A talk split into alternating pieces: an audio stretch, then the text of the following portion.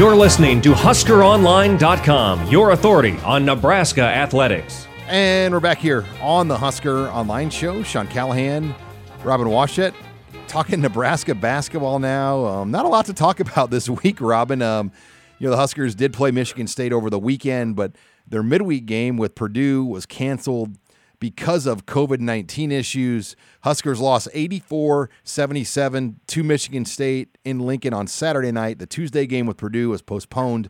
They are not back again until Sunday when Indiana comes back to Lincoln. So you'll have a, a good eight, nine day gap between games. I mean, what, what assess the situation right now for Nebraska basketball?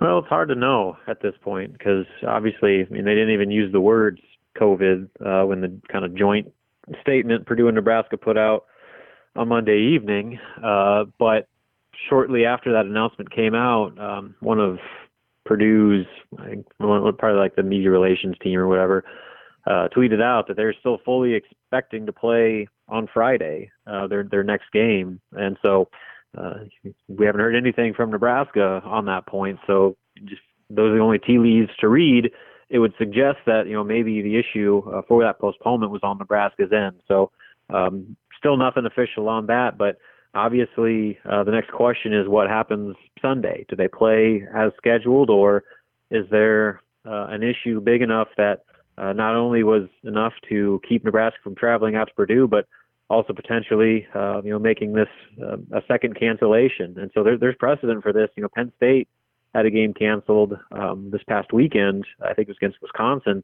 and now they had another one uh, postponed as well. So they've had two straight games postponed, probably because of the same issues that um, you know maybe Nebraska's dealing with right now. So that's that's the big question right now. Um, you know, I know that Nebraska's kind of playing it by ear right now. They can continue to go through their testing and uh, you know just basically play as if they had an extended built-in break um, and you know hope everything clears out. But at this point, it's just a lot of unknowns, and until we get closer to Sunday, we probably won't have a real idea about just kind of the severity of whatever issue is uh, Nebraska is dealing with right now. Now, Robin, uh, I, would assume in the Big Ten, if you have a positive test, the protocols and the rules are the same. Is it a 21 day layoff as well for basketball? Yep, that's what happened with uh, Eduardo Andre earlier uh, before the season even started. You know, obviously he had uh, he had to test a positive test shortly before uh, they were supposed to open right around Thanksgiving, and he didn't end up uh, coming back for another three weeks until uh, just before Christmas break. So uh, that's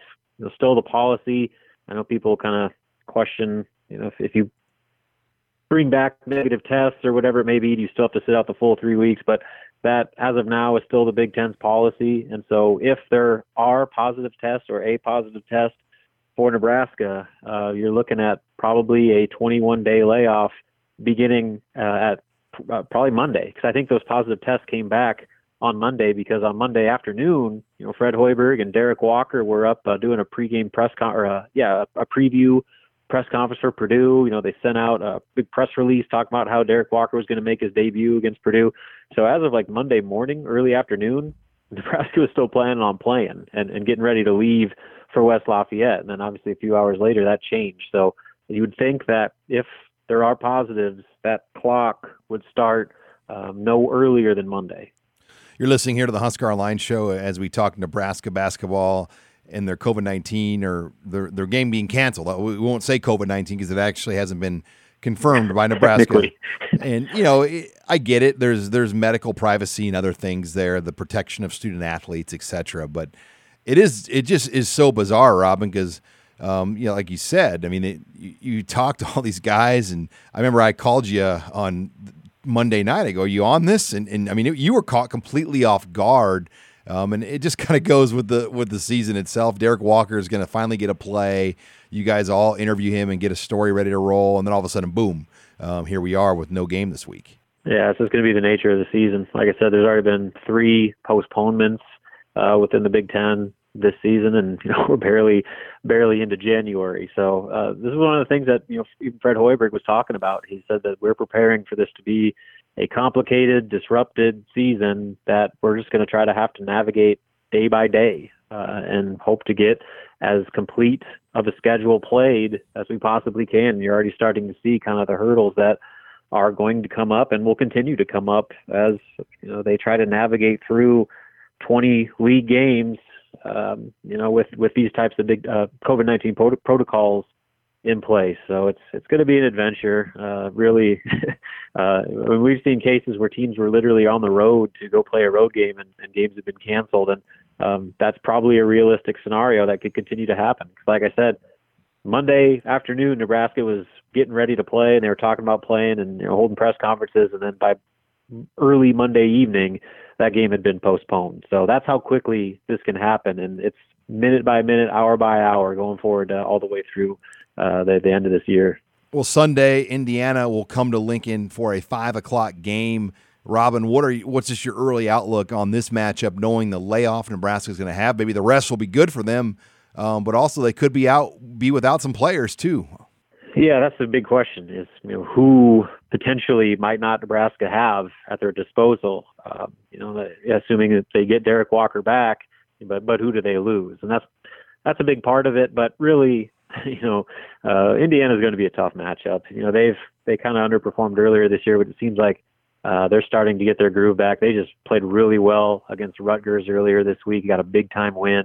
Uh, and Trayce Jackson Davis is one of the best players in the conference, and uh, he he's the guy that can put up 20 and 15 on Nebraska very easily, and he's done so in the past. I think the past couple times they played him uh, last season, even uh, he went off and had significant double double performances, and uh, he that's where it starts with trying to beat Indiana. But uh, their guard play has been much better than it was a year ago, and uh, you know, like I said, they're they're kind of starting to hit their stride a little bit. So uh, you got to hope that Nebraska's as close to full strength as possible because they're going to need all hands on deck and try to finally put together 40 minutes of quality basketball and avoid those second half letdowns where close games turn into double figure deficits. And until they can do that, doesn't matter who they're going to play.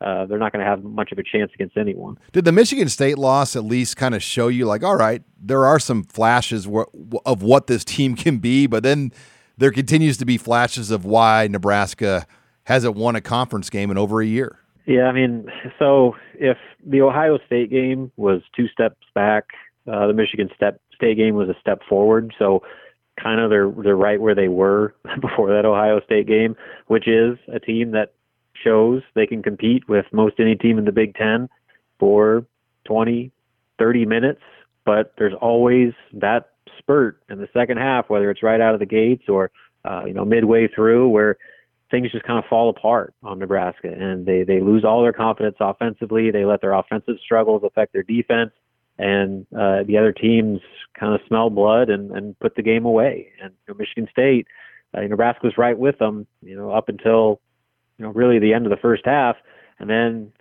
something happened, and you know they turned a, a seven point lead into a 17 point lead right out of the gates. Uh, to start the second half, and you know, at least this time Nebraska was able to battle back and make it a two possession game. But if you put yourself in that type of hole against anyone in this league, with the Big Ten being what it is, top to bottom, I mean, you're not going to stand a chance. And that's just where Nebraska's been all year. And really, against any quality opponent they've played, is they just haven't been able to do it, play well enough, long enough. And like I said, that's if you sit there and try to beat teams that only play in 30 minutes, uh, good luck.